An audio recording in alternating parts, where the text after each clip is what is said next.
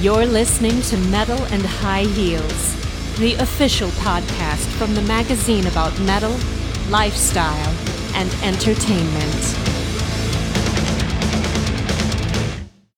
Hey, hello everybody. This is Steffi for the Metal and High Heels podcast. And um, yeah, today we are here um, with all of us. Pia and Kiki are here with me today too and we want to talk with you about festival alternatives due to corona pandemic.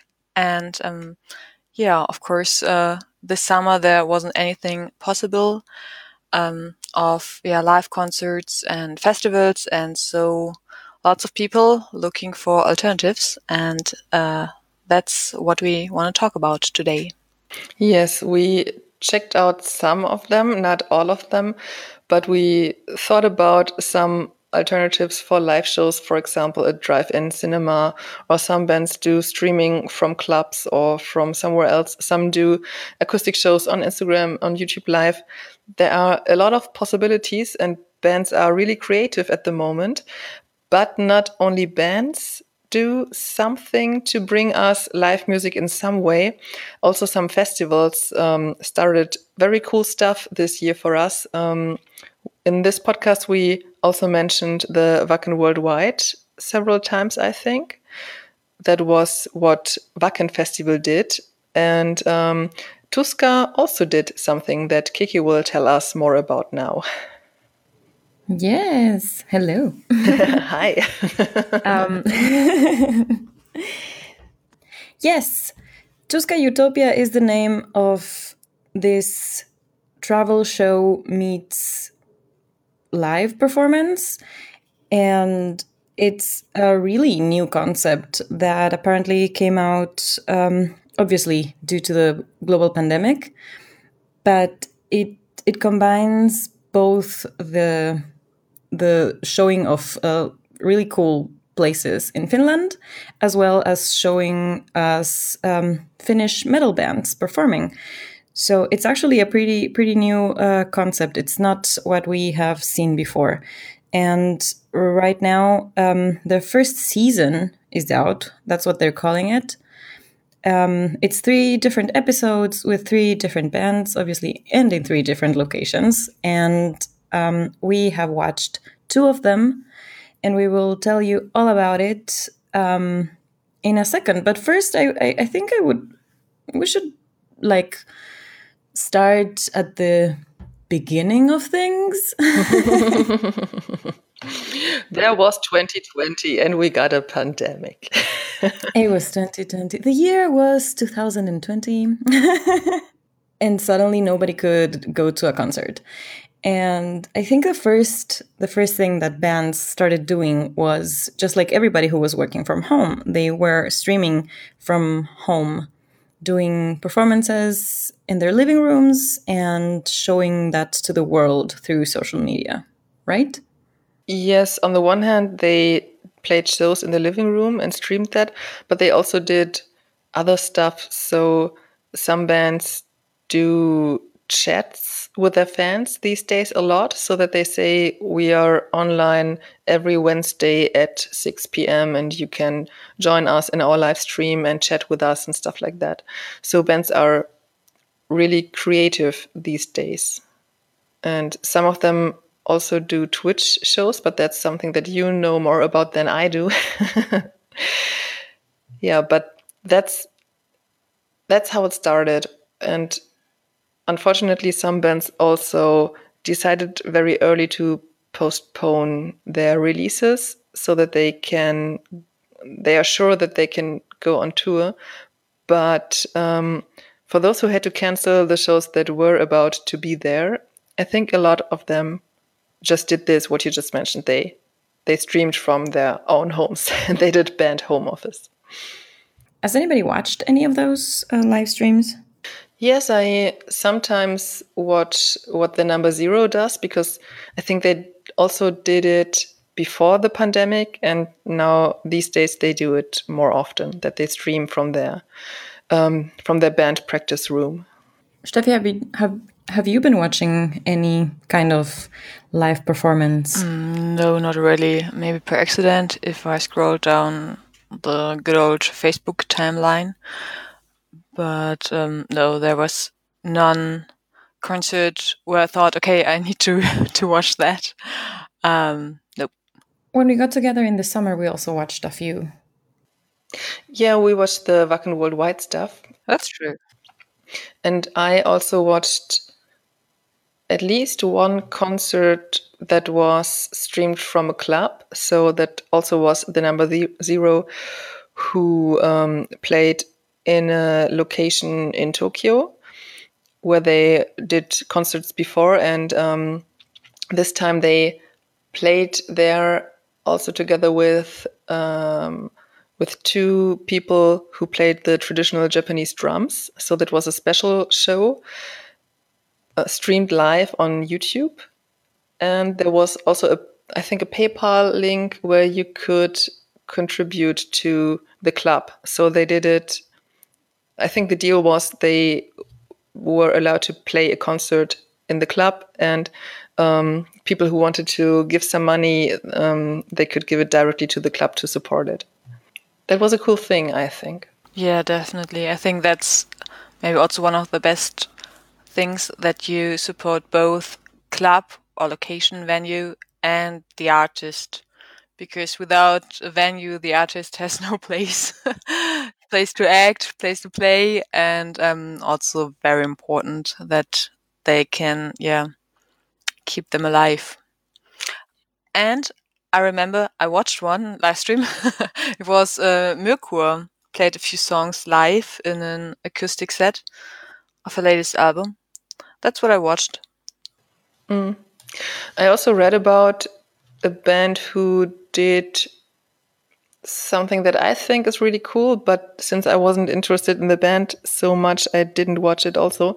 Um, they streamed or they pre recorded the concert then they streamed it and you were able to chat with them during the concert or they did a video chat afterwards i'm not sure but they did something um, that was also only open for some fans who paid money for that. So they could watch the stream of the concert and then they could also interact with the band. So like you go to the merch booth and talk to them after the show. So i think that's pretty cool to do something like that to not only stream the concert but also um, use the possibility to interact with your fans.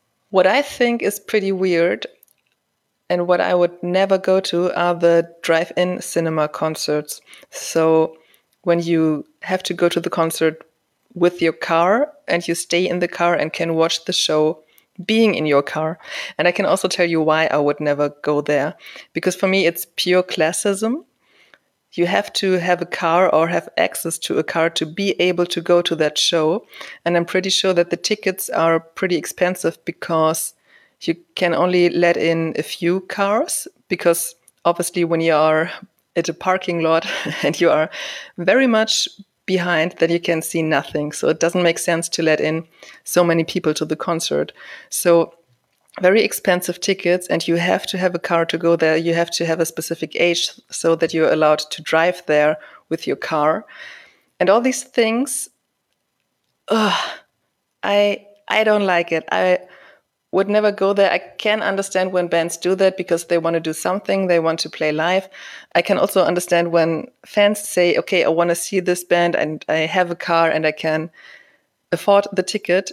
It's totally okay if you go there, but I don't like it at all. For me, it would be, I would never ever go to a drive in cinema show. I've never been to a drive in anything. So I would totally want to see what it, what it's like. I've actually heard pretty good stuff, uh, pretty good comments about that. I don't personally know anybody who has been at a, at a drive-in show, but I think uh, I've heard podcasts where people talk about that, and uh, it sounds like a lot of fun. Like people uh, apparently climb onto the roofs of their uh, cars and start moshing out, etc. So, or or they or they drive in there in um, mini buses, and um, yeah, and like park the wrong way, so to speak, so that you can have this kind of tiny uh, living room, maybe in the in the car, so to speak. So it actually, I think it's also about the experience, you know. Um, it's kind of that uh, maybe a bucket list item thing or a fear of missing out thing. Um, I mean, I would love to be able to say, "Hey, I went to to a drive-in show in 2020." yeah, I can also imagine that it's pretty cool. Also, long distance calling wanted to do a drive-in show. Um, it wasn't allowed, or they weren't allowed in the end to do so. But they are mostly um, an instrumental band, and they use a lot of visuals for the music. So I think that would be a cool thing to watch. But again, for me, it's not a problem that you can have a drive-in show. But if I compare it to the cinema, um, you can also go to the drive-in cinema and watch a movie to do that, you also need to have a car. And I don't know how expensive tickets are, but only people who can afford a car or who are able to spend money on um, on borrowing a car are able to go there. But you still have the normal cinemas. You have the the pretty expensive cinemas, but you also have the small cinemas, and it's still the same movie. So for me, if a band would say we do this drive-in shows, but we also play normal shows in smaller clubs, that would also be okay for me.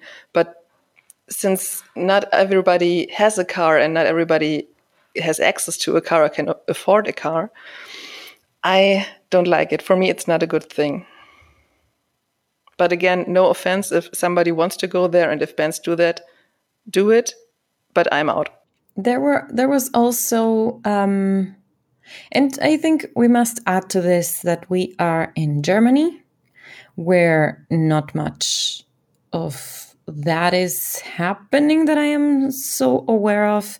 There was this um, concept to do music shows in big arenas where people could could like stick together in smaller groups and have their own uh, like small place. Um, I in the summer there were a few concerts here in Dortmund where uh, it was obviously open air and people sat yeah in like in like groups of of I don't know how many, but smaller groups, and um, didn't, so to speak, didn't mix with the other people. Um, I didn't go, but that also looked kind of funny.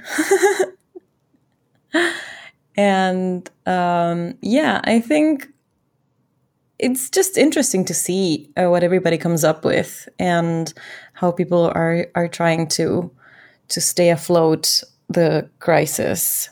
Yeah, what I found interesting, um, and I looked that up because I was wondering, I saw that Bodom After Midnight, the band that came out of Children of Bodom, they played a concert in Finland, in Helsinki, not so many days ago. And um, it was an inside show. So they are allowed, or they were allowed at the moment, to play with less audience so that not so many people are allowed in the club. Um, yeah, so that they can uh, they can use the space that is there.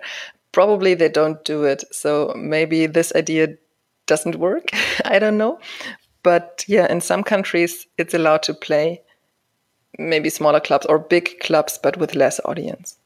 Yes, that's that's something that I think I would go to because I can decide myself whether I want to go in front of the stage or whether I will use this huge space where nobody else is and just watch the show.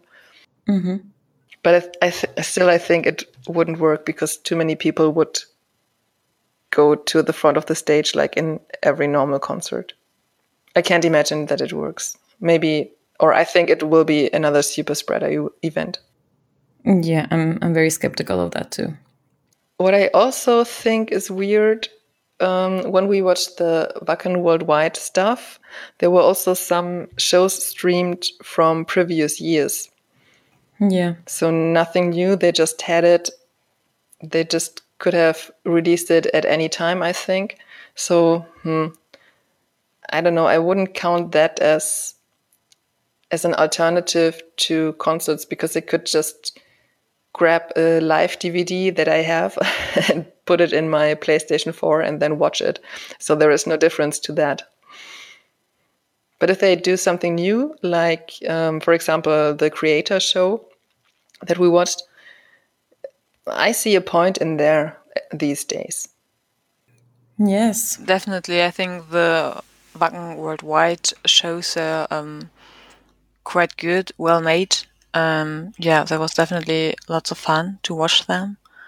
And yeah, I think we talked already in detail in a further episode. So yeah, I want to switch to Tuska. Okay. All right. or do you have anything to add to other concepts? Uh, no, I don't have anything to add. I have some questions for you. Okay. what you think about some topics, but we can do that in the end of the podcast. I think it's more interesting when we talk about Tuska first. Okay, but keep it in mind.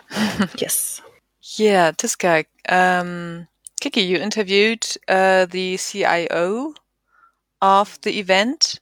And yeah, we will also put the interview with him at the end of this podcast episode, so you can listen to uh, listen for yourself. Yes, Tuska Utopia. Would would you like to describe it, Kiki? we just started watching it. I think we can just uh, go into detail of the of the first episodes that are already out and we've already watched. Today is November 22nd and the first episode premiered on Friday the 13th, November 13th with Turmion Kätilöt and they played at uh, Suvilahti in Helsinki, where the festival normally takes place. Um, it was at a part of the venue that is normally not accessible. So that was pretty fun to see to to have like a venue we might know. All, all three of us have been there before, but also have a have a peek into somewhere we had never been. yes, I think the idea was really cool to say, let's go to where the festival would have happened this year and um, to get some of the Tuska vibes. Because when I saw this gas keeping thing where they played in, it was only the ruins of it. Um, I automatically thought, oh, I want to go to Tuska now. and they did something really cool out of it with this pyro show they did. Um, they had a lot of fire all over the place and yeah it was it was nice. I think that was a really really good idea to put the first concert at the suvilahti venue. Yeah, and that also made it um, in Helsinki, right? And so that was what the travel show or the travel part of the show was about. Um, they showed us a few sightseeing spots in the city and talked about a bit of the the history because the yeah the gasometer where the band played um, they talked about the history of the place a little bit um, so this was, as I said, premiered on Friday, but the video was available to stream all weekend long. And um, that one I did not watch live. Um, so it was actually quite fun to be able to to watch it whenever. i think it's weird that they took it offline after the weekend why when I buy the ticket for that, why am I not able to watch it whenever I want? I can imagine that they will put it online again after the last gig or yeah season. Just an idea. I don't think so. I don't know, but yeah, it would be very very sad if all that video material is lost Yeah. because it was such a good quality and so much effort uh, to realize that. Um, and if that was just for yeah for one weekend to look at, it would be sad. That is true. I think I think though that that gives the whole thing a bit more of exclusivity, and also it's kind of like a real festival. You know, you have the ticket for a festival, but the but the festival takes place. You can hold the ticket all year long, but it will take place on this specific weekend. Weekend. Yeah, but on the other hand, there was so much around that wasn't festival like. So, for example, what you just mentioned, that they um, told us something about the venue, and there was another um, another part where they told us something about Helsinki city, and they they put it in the middle of the concert. So I think they played or they showed us one song, and then they told us something about the Suvilahti venue, and that for me destroyed this feeling of a concert because when I want to watch a concert, I want to watch a concert. And if they give me additional material, what they also do on DVDs sometimes, then I can watch this before or after the concert, but I don't want to interrupt the gig, then watch this bonus material, and then continue watching the gig. For me, that was really, really weird. And so I wouldn't count that as a as a kind of festival experience because of this.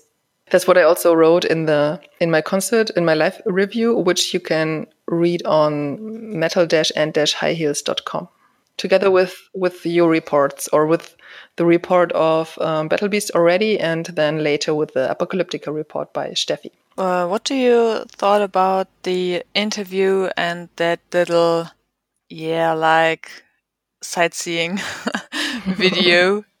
I think the idea is really cool, but as I mentioned, I don't want to have this in the middle of the gig. After the gig, perfect, but not in the middle of the concert. I don't want my concert to be interrupted by anything. not, um, not even if I sit on my sofa and watch the show on my TV. I want to watch the show and not an interview. If I want to watch an interview, then I go for watching an interview. Yeah, I can understand. And about the the content itself, Well, there were some.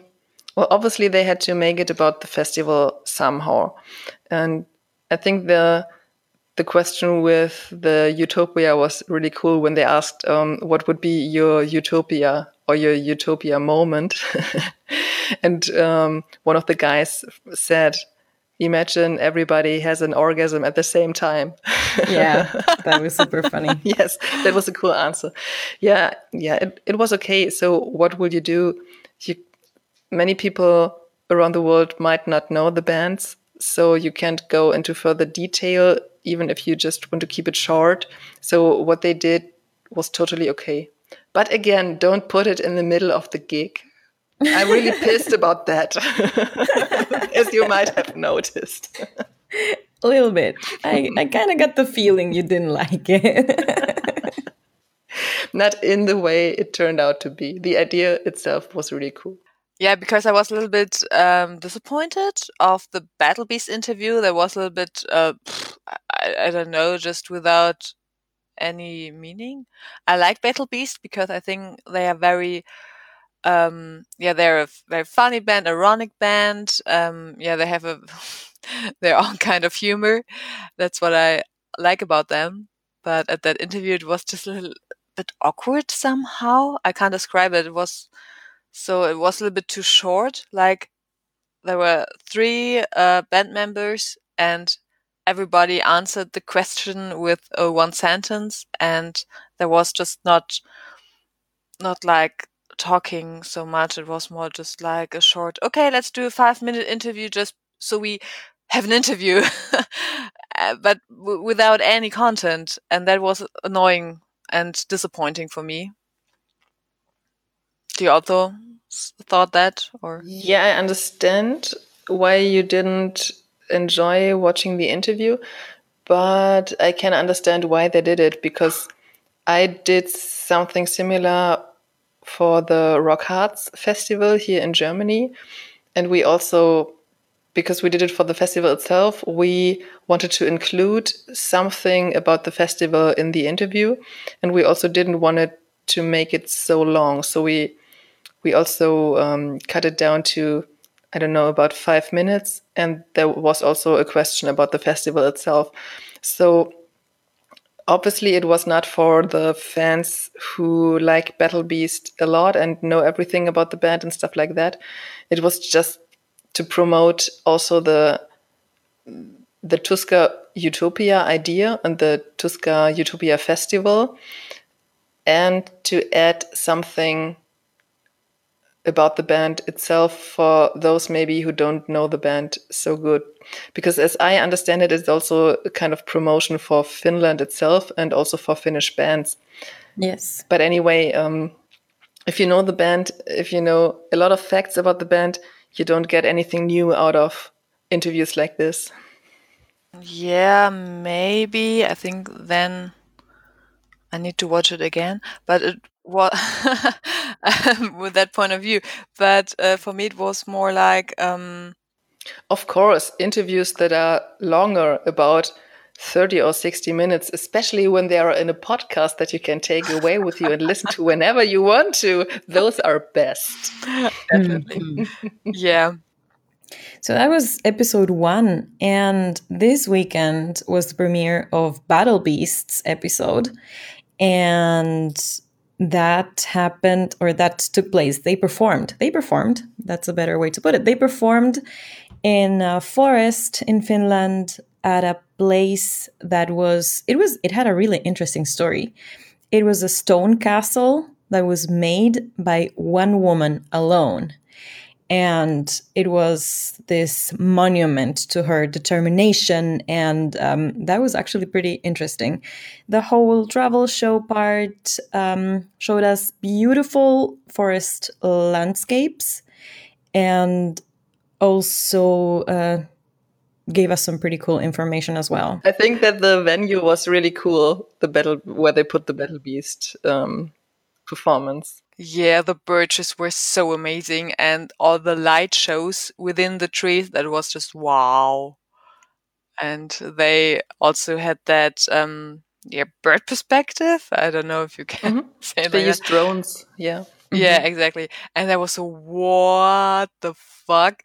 Um, yeah, there was a huge light uh, light show all around them, all around the band, and um, yeah, I thought about all the deers who were a little bit scared probably. um, but yeah, definitely amazing and impressive. Um, yeah, and it uh, fits very, very well to Battle Beast and the music. Yeah, made it even more pathetic than it already is. but that's okay. They also performed, and this is a common thing that we had seen with all of the, or with other uh, kinds of virtual shows. Um, Battle Beast needed the reaction from the audience. Um, you know, Noora kept kept the parts of her performance where she uh, tells the audience to sing along and and stuff like that, and there was nobody. Um, I can imagine. I don't know the roadies and the techs. Um, well, going wild. but at some point she like um, literally told the guitarist to sing with her to sing along with her because it was just too annoying i guess. That was really really um, i don't know it it took me back to reality.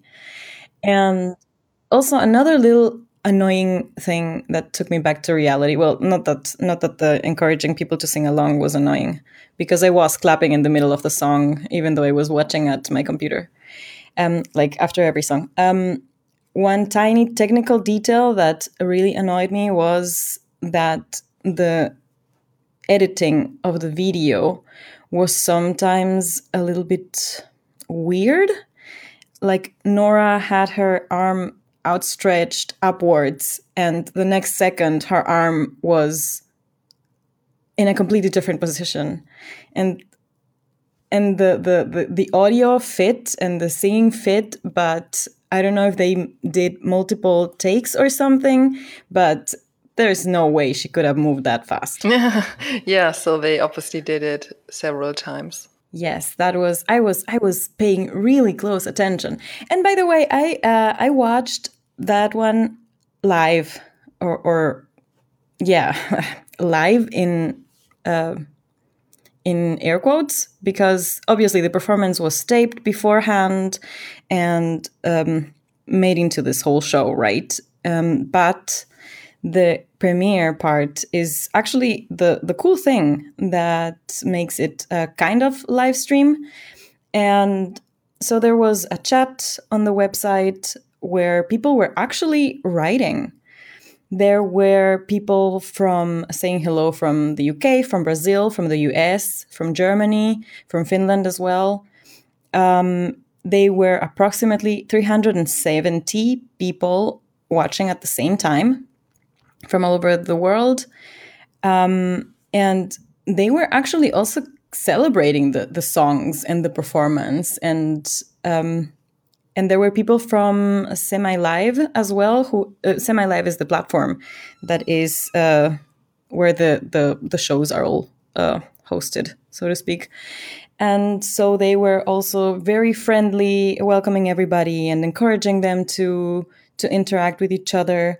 So that was actually pretty cool. I also watched it um, with a friend. We were um, video chatting, so that was a really different experience than when I watched uh, Turmion on my on my couch alone at a different time.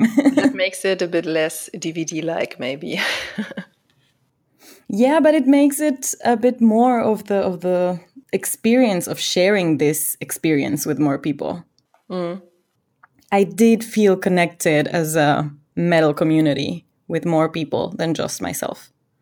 I didn't feel as as, as isolated anymore. yeah, so that was that was really cool. Um, that was that is a thing I think worth mentioning. Um, it was through that chat also that I learned that the show was actually recorded in September. Oh, ah. okay, September. That's um, quite a long time ago. yeah, somebody asked, um, the trees look so green. Isn't it fall already? yeah, good Makes point. Sense, yeah. Good point. yes, that's how that's how people noticed apparently. Another thing that that that took me back to reality, so to speak, was I was, you know, sitting here at my uh, computer uh, in my gaming chair and everything, and I was like, hmm, if this were my favorite band, I would be standing up probably. I don't know. That was that was a little bit weird. Um, it was more difficult to headbang sitting up. Yeah, I actually really enjoyed Battle Beasts uh, episode. Yeah, I did also, um, and I missed. Yeah, missed them live. I watched them. I think now three years ago, at yeah at the real Tuska, and oh shit, I just remembered that uh, that gig, and I um still noticed that I told to Pia once upon a time, wow, that's such a fucking amazing live band and one of my favorites, I would say.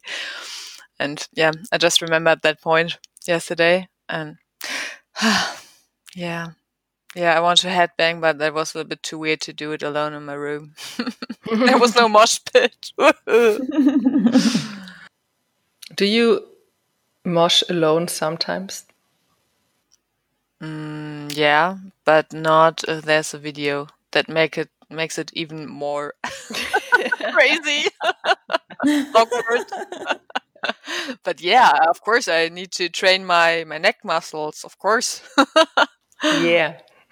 I can tell you something embarrassing about my youth. Did I really used to train headbanging because when I was at my first concert, I was headbanging all the time. So for the whole hour, and the neck pain was so, so, so horrible that I thought, okay, what can I do to not have this extreme neck pain? Because I went to a lot of concerts of bands from my area here. And so I really did that. I did headbanging five minutes per day to train my neck muscles. That's amazing. I love you. And yeah, yeah, That's definitely. It's it's so important. And I also noticed, also if I do headbanging alone in my room, just just for fun, because I I feel it. um, if then I'm on a concert and there's so fucking much more emotion and energy, and so also the headbang is much harder than in my room. That's always too much. And after that, it's also "Fu- fuck hurts. Uh, yeah, next day is mostly worse than than the day itself. I can tell you what itself. works pretty well. Um, Yeah. You have to dry your hair with with the mosh pit Yes. or with with headbanging. Yeah, definitely. That that's best technique. because of the weight, the hair weighs much more when there is water in it. And so, mm. but it's very difficult to find a place where you can do that because everything is wet afterwards. Yeah, yeah. Okay, you can first use a towel and then do it. Also saves energy. yes. yeah. And the third episode that will um, close the first Tuska Utopia season is Apocalyptica. And that one is going to uh, be premiered this coming Friday, November 27th at 9 p.m. Finnish time. And um, yes, I will include in the show notes a link to obviously everything but also a link to our uh, report about all these episodes and to where you can get the tickets to this show if you want to be part of that experience.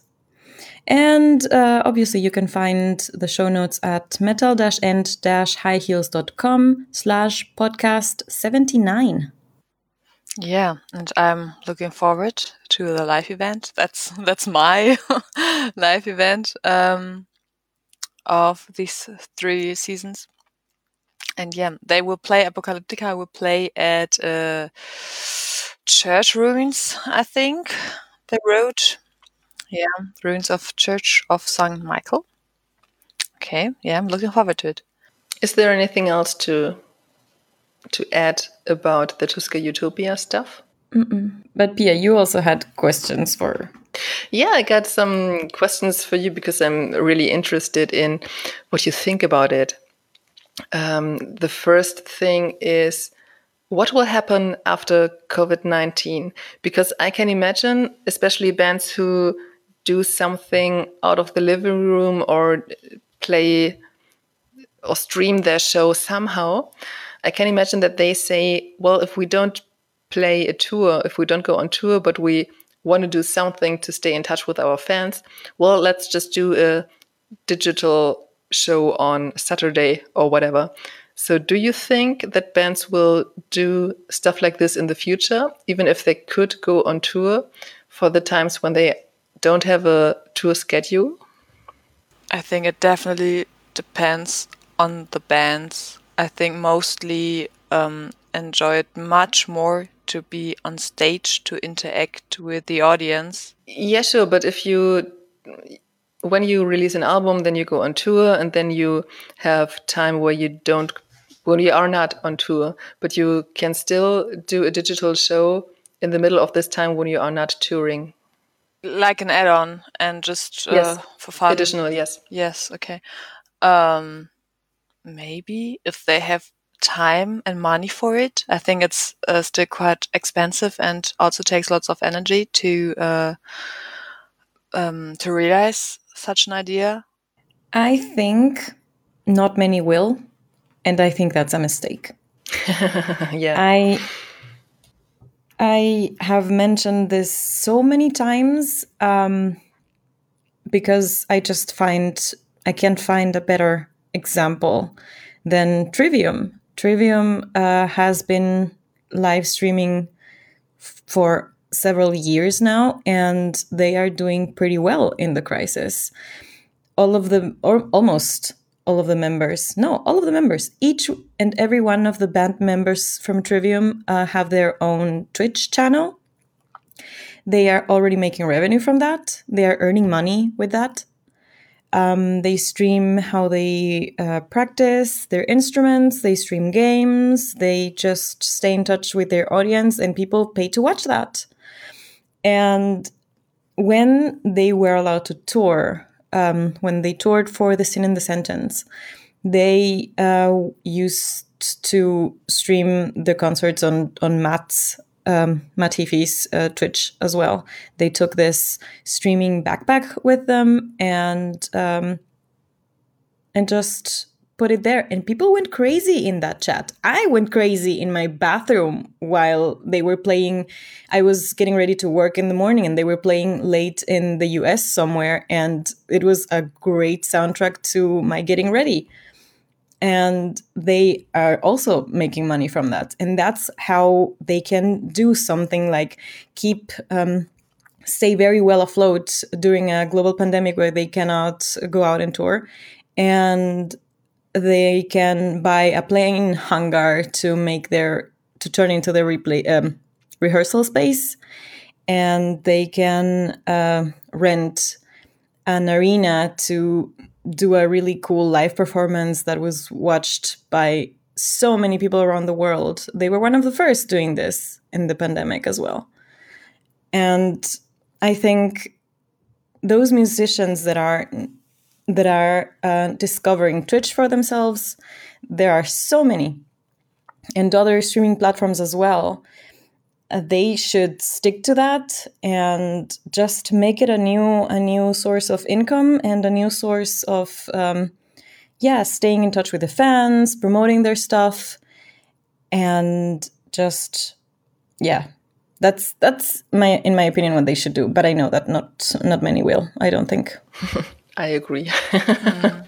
I think we also um, compar- com- um, compared or just talked about different things. Uh, you thought or you think more about doing both at the same time. So streaming just gigs you already do. and I thought about that, yeah, like, um, yeah, like Tuska Utopia, this uh, special show just for, for that one purpose, just for the, the live stream.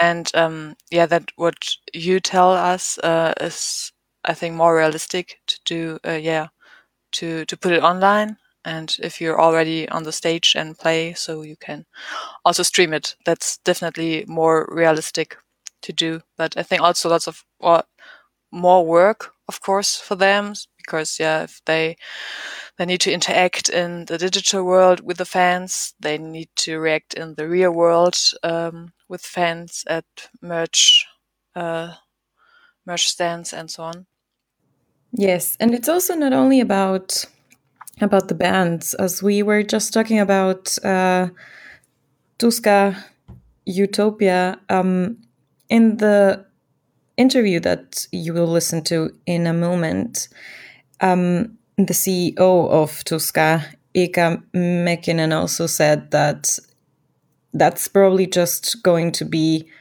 um, or that he would like to to to keep doing it to keep making Tuska Utopia um, long term. And I can see why. yeah. It's like just different. It doesn't it doesn't replace the real thing, but it also doesn't try to. It's just something different that can happen um, parallel to the rest. And uh, that's the thing I think that that we should totally say when we are talking about uh, alternatives to live shows. It's not exactly a replacement because nothing will replace a real concert or a real festival, never ever. But we also don't want a replacement. We want to be able to go back to festivals, but meanwhile, we can also very much enjoy these kinds of other things that people are putting out. True. Um, next question. Do you think there will be the comeback of a DVD? No. In streaming form, yes, not in physical form, maybe? Yeah, okay. So, but I think the concept of DVD is old and dead. And um, nowadays you have streaming platforms and, yeah, video platforms. I also thought about just grabbing some of my live DVDs that are years old and just rewatch them. And then I thought, okay, why, if you do a stream, you can give it a try putting that on a DVD with a nice cover and stuff and just see how it turns out. That's right. But do you think um, people will buy it if they have also the opportunity to to stream it somewhere? Not stream like live stream, but uh, yeah, watch a video stream in the internet. Mm, because especially in the metal scene, there are many people who collect everything by the band that they like. And so I think they would also buy a DVD, especially when there is bonus material on it that you cannot watch in the stream. For example, the long version of the Tuska interviews. if there are long versions of them, or something else. So you can put behind the scenes material on it and stuff like that. So I thought about maybe that's a that's the comeback of the music DVD. And I have the impression that bands I'm very happy about that. I have the impression that bands put a lot of effort these days into their music videos and they produce more music videos now because they have the time for it and they need to do it to make people aware that they are out there and release new music.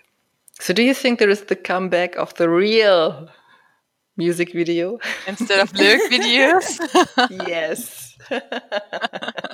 I hope so. I hope so much for it uh, because there's I think that's the best way to um, to present to show your music in that visual way, not only um, the music itself, the yeah audio version, so to speak, um, but also to yeah to underline it with um, yeah pictures and videos, and that's so important and makes it a whole artwork so yeah, I hope definitely that there will become, or not not become, that there will be more high quality music videos also in in future, also after pandemic, and yeah.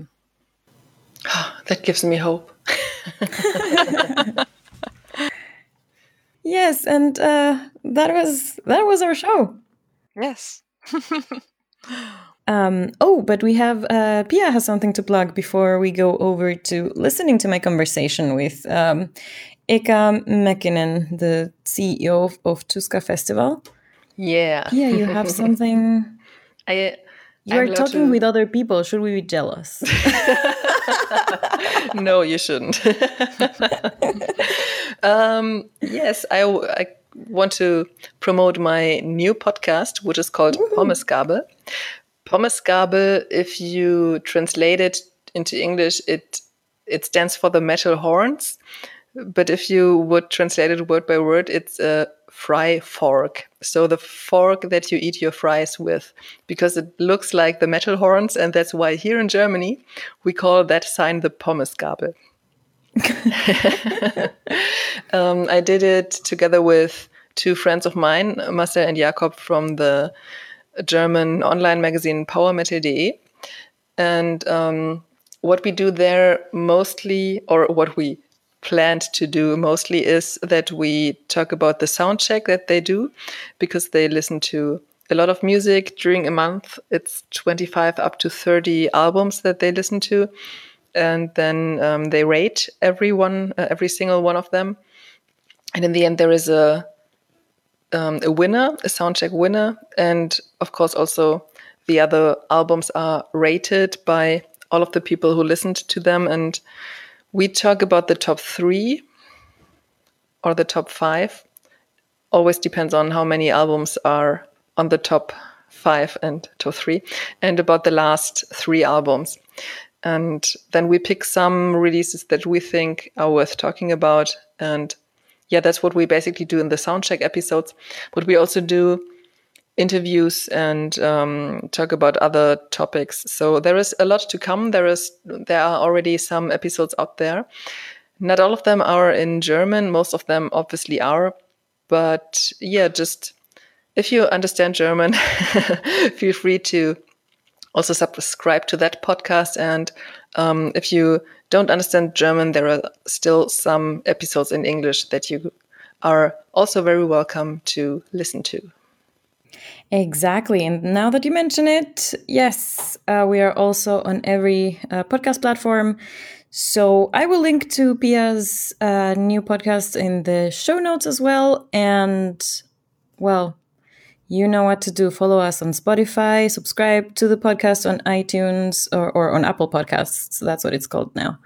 On Apple Podcasts and uh, wherever you listen to this show. You can also listen to the show now on YouTube. Yes, there's something new there as well. yeah. Hell yes. And thank you so much for listening. Yeah, thank you. And yeah, we will listen to you in two weeks once again. All right, now enjoy our talk with Tuska CEO Eka Mäkinen about Tuska Festival, about this weird year of 2020, and about how Tuska Utopia was made. And also how he became the CEO. Yes. Yeah, you can. You learn a lot about him as a person and, as Kiki said, about the Tuska Festival. All right, then. Enjoy and bye bye. Bye. Hey everybody! I um uh, I have the pleasure to talk to Eka Mäkinen today, the CEO of Tuska. How are you doing today? Hey, nice, nice to be here. Thank you. I'm, I'm feeling quite, quite good. Tomorrow is is our uh, big day for us, so it's, it's basically same feeling that always we have, just like one day before the festival starts. So Oh, really, that's so good. yeah, really, really excited and uh, sort of a good feeling on the stomach.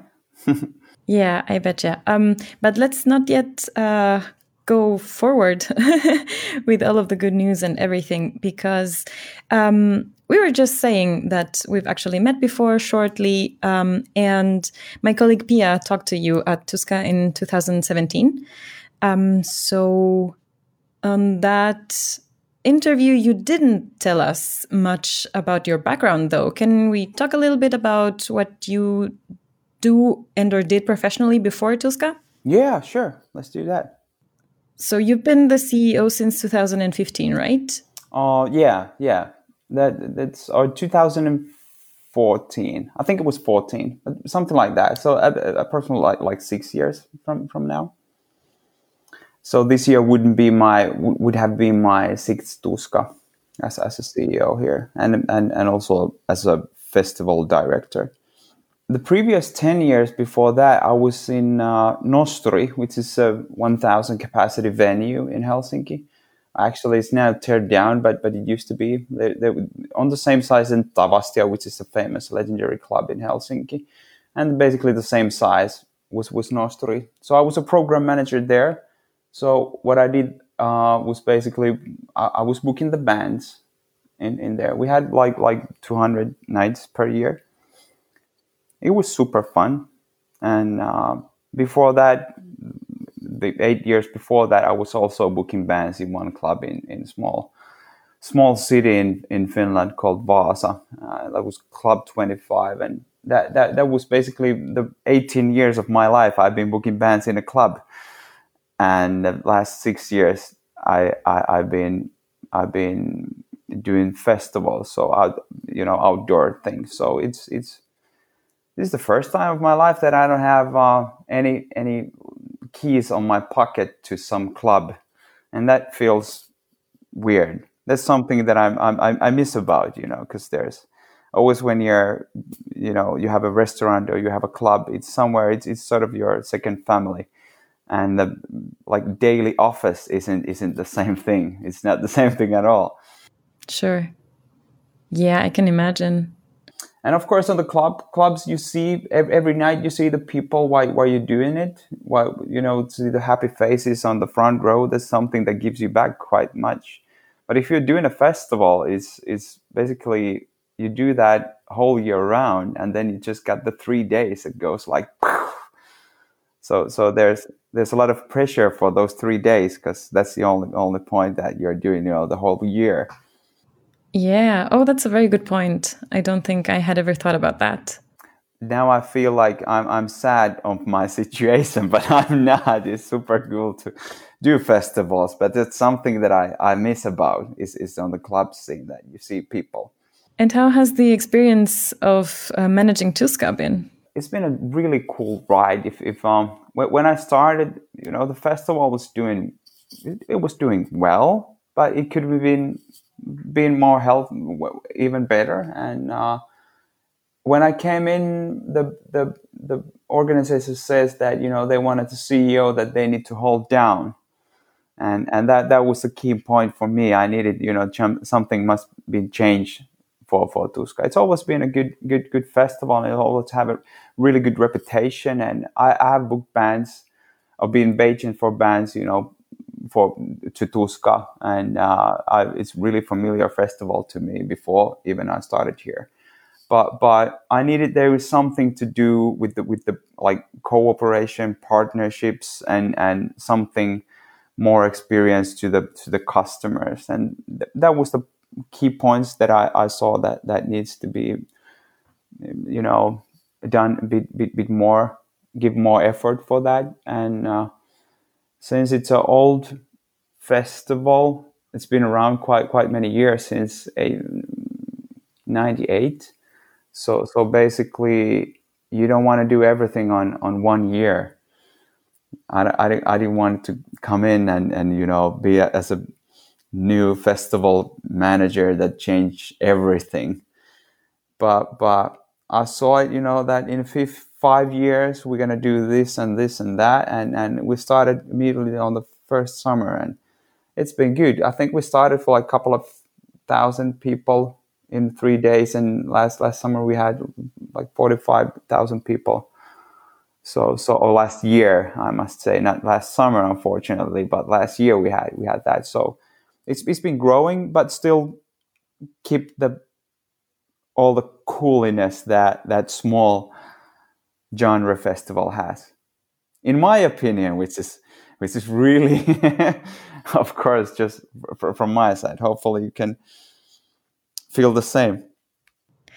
Yeah i agree. I mean um both have its charm, right? Those huge, massive festivals uh, with people from all over the world and huge uh, acts are also uh, cool. But yes, like seeing the more familiar faces in a smaller festival uh, also has a lot of charm. Yeah, I I, I think that too. There, there's something you know that if we would have Metallica and Iron Maiden and Rammstein playing, it, it, it would it wouldn't be Tuska so, so there's a certain limit where, where we, we want to grow, but then there is a sort of a limit that before, after that, it goes too big and then it's not a genre festival. Because it, it's a sort of a cult where people come in and everybody can can feel you know similarity to the to the other other metal fans on the audience but then when you go bigger, you're, you're 20,000 people per day. You, you, you don't feel the same. There, there are a lot of people on, on different, you know, wavelengths. Yeah. Yeah. Yeah, exactly. So I think that's a strange, strange, you know, it's, it's, it's strange for, for, for our, for our business that it's focused on, on metal scene, not, not just white rock. I was there in 2018 and I was actually uh, really impressed, um, not only by the, as you say, like the, the festival is still big, but it's still uh, familiar and uh, and super friendly, and also I was I really liked like the extras that no other festival has. For example, the discussion panels. That I was a big fan of that one. Who comes up with all of these ideas? Is that or you who has been developing all of that in the past few years?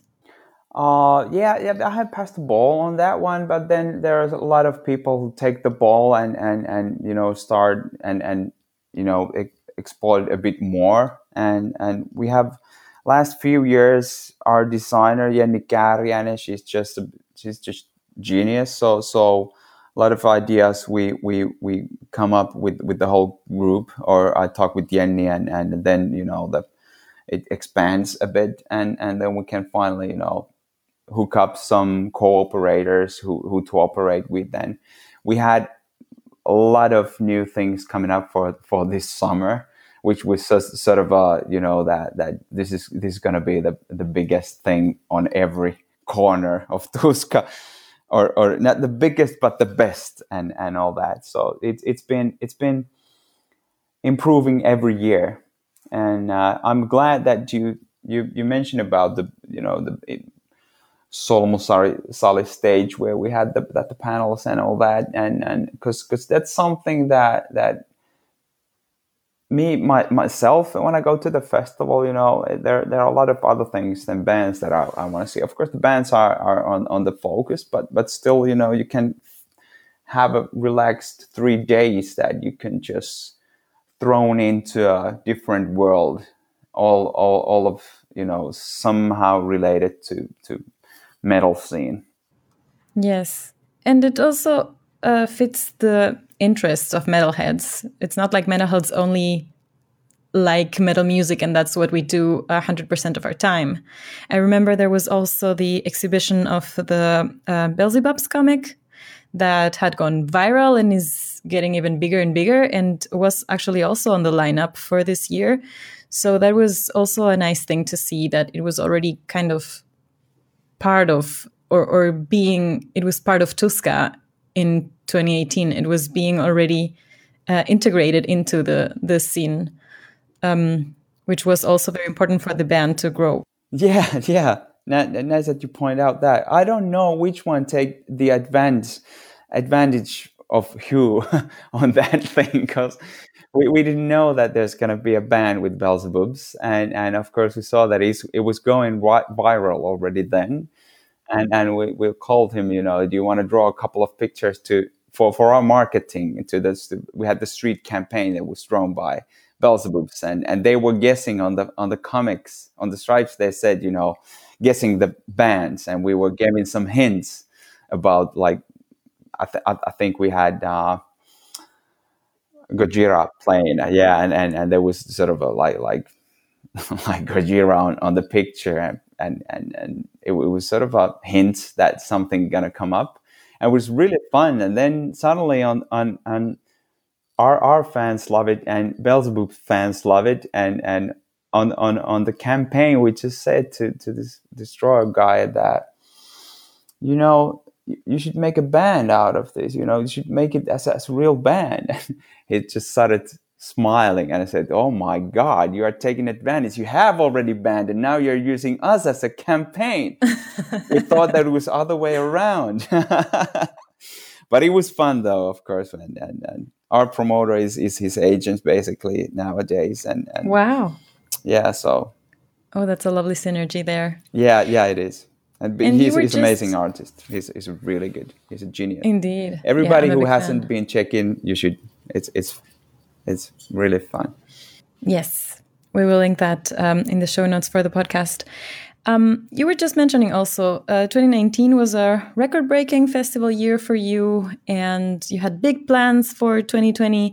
And then, of course, it was followed by the crisis of the pandemic.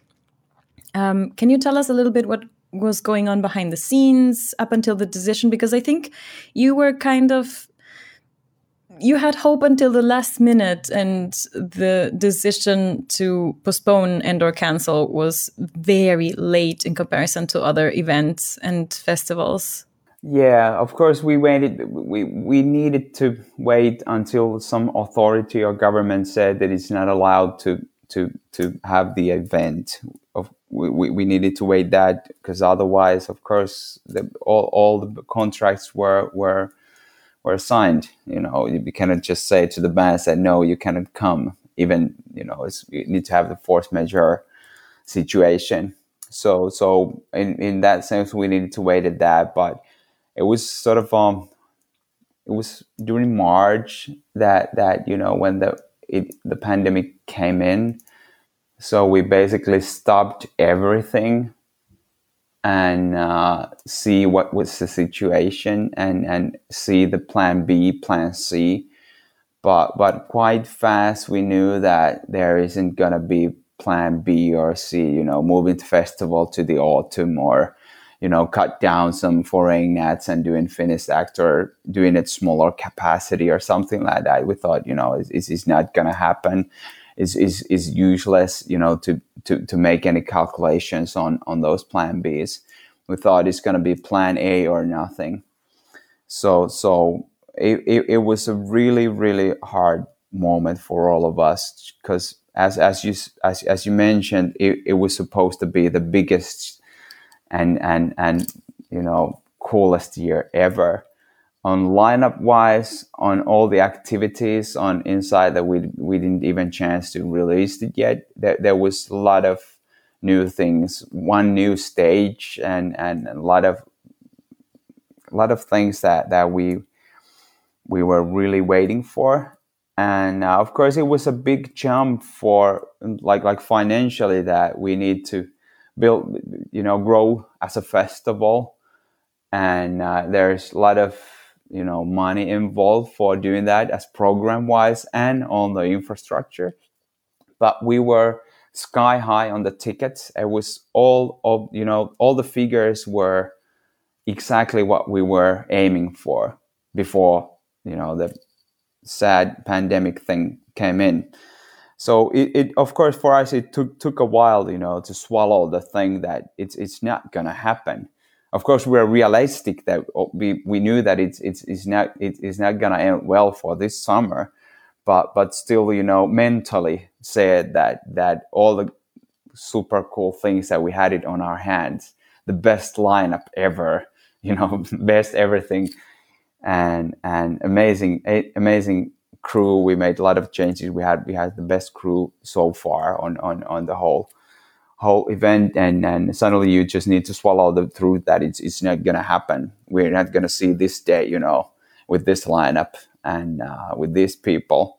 So so yeah, it, it took a while for us as as organization to you know to to say that it's it's it's really gonna end up like this, but but as, as soon as we got the got the information from the government that is is going to be banned for for summer, we made the release immediately. Immediately, It's just like a couple of minutes after that, we made the decision that that okay, it's, it's to this year is going to be cancelled, and and uh, we we managed to save some bands from the contract to the to the upcoming 21 summer now. Oh, not all of them were able to to just get postponed and not cancel completely? Uh, yes, yes. So, so we have some lineup already released on for, for this summer already. Then on, I think it was like April, May this year that that, that we made the cancellation. So, so we said that these bands is gonna perform this upcoming summer, and of course it was a it was a hard choice because it was it was like May this year that you need to plan how the pandemic's going to be 21 on the same time. You didn't know you know how long it's going to take what's going to happen with the second wave and, and stuff like that. So it was really early time to make the decision. But we thought you know let, let, let's do that. And people most of the people had want to spend their ticket for for upcoming summer which was nice of course. Because there was like six months time that you, you couldn't you know uh, refund the ticket. Yeah. And uh, most of the people didn't want to refund; they want to use the ticket, which is super cool for us. Yeah. Yeah, that must be also um, nice to know that uh, your fans are so loyal, so to speak. Yeah, yeah, yeah, exactly. Yeah, we're really, really happy about that. And uh, yeah, but but then we, we, we stopped all the all the engines on, on the festival and, and, and I, I, I myself, I, I would would have gone mad if if I wouldn't have such a good net of people on the same position. You know, all the festivals, the managers, the agents, the bands, everybody were in the same position. Actually, all the all the mankind was on the same same same situation. But but we we there there was a huge safety net on on the on the business. You know, everybody called to each other every day sometimes you were the shoulder and sometimes the other one was shoulder for you and you just wanted to talk with people you know to get get the old shit done and uh, I think that that kept us sane dur- during the crazy spring that we had. Whoa! I don't want to even think about that anymore. I just got chilled, you know. Yeah. of, of those times. let's, look at. Let's, let's, pick up the, the the nicer things. I was about to ask, um, how are what are the the the silver linings, the positive aspects of this whole situation? Because I mean, for some people, it has it has been a good breather and a break um, to maybe recharge the batteries as well. And I mean, you are bringing a whole new product because we are also today talking about Tuska Utopia, uh, which is a metal performance meets travel show uh, that you put together this year. So uh, tell us about that idea. How did that uh, start? We are not the ones that that charge our batteries and not do, you know, don't do nothing. So so basically, right after we, we knew that festival is not going to happen, we, we started to think what, what, what else we're going to do. And, and we had a lot of questions from, from you know, because we organized concerts from the arenas to the small clubs during the year.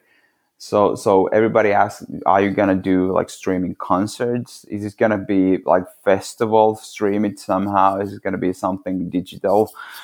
Uh, during during Tuska weekend or in the summer, we, we thought that we're not gonna do a second version of Tuska, second version of the concerts. There were a lot of platforms that started to do streaming concerts around the world, and, and in Finland there were a lot of them, from the rehearsing studios, rehearsing places to the studios, and and and, and like live performance and streaming and stuff like that and we thought we're, we're not going to do the same. You know, when you have a rock club, you take the audience away and put the band on stage and, and film it. Uh, it, it it's, I don't want to say as a negative thing, but, but we, we, we, didn't, we didn't want to do the same. As and, everybody else, sure. Mm-hmm. Yeah. So, so, so we started to bounce the idea and and and after a couple of months we we we came up with the with the idea that you know since the travel and the concerts are more or less locked down we're gonna combine these two and and and start to go around Finland with bands and play concerts and record the concerts on weird locations in in metal country Finland and stream those as a recording outside to, to, to the to the rest of the world. And uh, it's been super fun. It's it's been so nice you know after all the all the shit that went through on on on springtime and on the summertime it, it, you know suddenly when the when the we took the whole circus out and and went to the forest to you know do the do the recordings it, it, was just from the director to the bands to the whole crew everybody were just so thrilled to do something. And um, the, all the energy is is inside on on the episode. I, ju- I just love it. It's, it's it's amazing. It includes 45 minutes concert from the band and then there's approximately like, like 15 minutes insert on on the travel and is hosted by Samy Elbanna from um, Lost Society. Uh, he's a great person, so energy positive, and he's he's you know taking the roots, giving the roots of of, of the place, and uh, what's the link between the band and the place and the location, you know, and gives a story behind that. And, and then there's an interview also with the band. It's, it's, it's super cool. It's, it's something that nobody has done before, and, and I think you know it's just a cool way to to explore Finland now when the lockdown is, is still going on. So so you can you can have a glimpse, you know, what's happening in Finland and some some weird thing, you know, that that has has in here. And then we have the great great Finnish metal bands that are performing on, on the series. It's it's it's been great. It's been great to do, and uh, to be honest, we haven't recharged our batteries. but you have you have found other creative outlets so that's also amazing and is also something that that has been happening around the world as well more so in the music industry that needs um, any uh, other source of income right now, Yeah. right? Yeah, exactly. And for the bands too, you know, bands cannot do do shows. They can tour around Finland with a cut down capacity. You know, one thousand capacity club, you can sell like 150, 200 tickets. So it, it's it's it's not financially good thing. But our mental health is good for the audience that they can come to the show, see their bands performing a couple of shows per day, but it's exhausting, of course, for the bands, you know, to do a lot of like many shows on the same same day to get approximately the same amount of people that you would have just with with one, one show. So with with Tuska Utopia, we can we can give also the bands the chance, you know, to to play for the for the international audience. Yeah, and grow their fan base even more. That's really cool. And it's also just starting, right? Um, this month, uh, no, well, actually, tomorrow, as you just said, um, the first ever episode of Tuska Utopia is airing with uh, Turmion Kätilöt uh, performing. Um, and then next week it's Battle Beast. The week after is uh, Apocalyptica. And that's only the first season of Tuska Utopia, as you have announced. Can you tell us what is in the workings? What can you reveal reveal already about uh, season two? What places will you take us to? What bands will we see?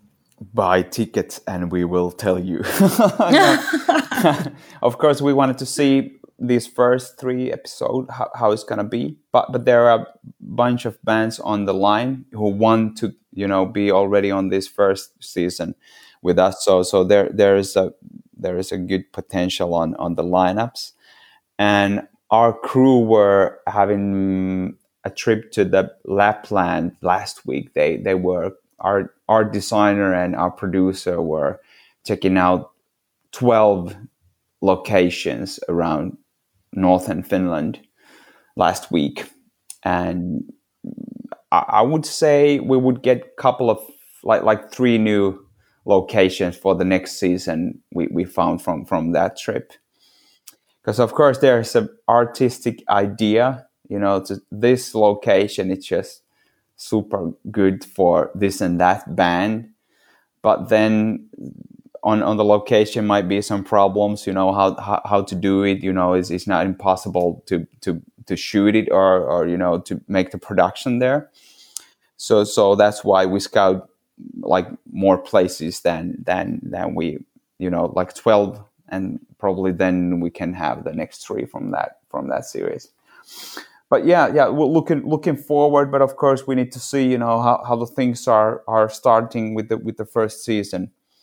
The the production is is quite huge. You know, it's is money wise, it's basically the same thing with one episode that that we would do an ice hole show. So on the streaming concept, people buy tickets one hour before the premiere. Oh, really? Yeah, and so we are now on the position that tomorrow there's gonna be uh, our first first premiere, and uh, still we don't know, you know, how how we gonna go, which is it's which is weird that that on the other hand, if you would do a like ice hole concert, it would be pretty scary moment that you would you know do the whole thing and have the band on stage, but then you would need sell all the tickets from the door. so basically it, it, it it's it is how it this thing goes so this is the first first time that we are doing it so so it's it's cool to see see the results and how people react to it and and of course then we can make the decisions for for the next season about like like what people like what they probably didn't like and stuff like that. But we we are so so happy ourselves you know how the result is. It's gonna be it's gonna be amazing. I, I say this to my as an open heart i say that you, you should you should watch it it's, it's super cool Yes, I look forward to watching uh, it a lot. Is there anything else you would like to say about uh, Tuska Utopia?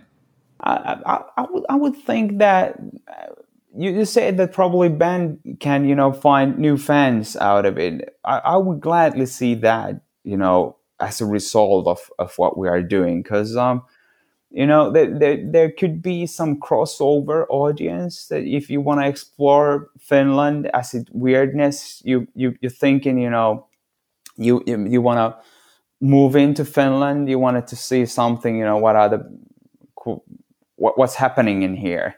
So i think this is a good good time you know for the bands and to us to you know show what's finland's about and and that's something that I'm really sort of proud of because the bands now are from here. All the technical crew is from here. The host is from here. You know, everything that that our partners are local, but then we are doing the whole thing as an international international program. So so in that sense, I'm really really excited because every every time you know when you're doing something international, is something that you of course on then you need to be proud of you know the, the country that you're flagging on, on the program. So I, I feel really good about that. That's cool um, are you getting maybe uh, some support from i don't know the finnish government or something? Because you are promoting your country as you said worldwide pretty strongly. Yeah yeah yeah. With, but there, there was some uh, help from the visit finland and, and we've been we've been talking with a lot of uh, authorities in Finland about this, and, and we got some funds for the starting uh, during the summer because of the pandemic, you know, to start to build on the concept. So so we got some funds for that, and we are really, of course, glad about that. And also, the Finland is really glad that you know if you give some funds to some organization that otherwise would be just like close their door for one year so so this is something that that came up with the with the you know effort of them. So so i think that you know the train goes on the both directions. I don't know is that an expression in finland but in, in english but in finland it is. Right. Yeah talking about expressions uh, if you're already going to take us to see finland and listen to finnish uh, musicians can you also teach us some finnish I, would say Turmion kätilöt ensi ilta huomenna. Kannattaa katsoa.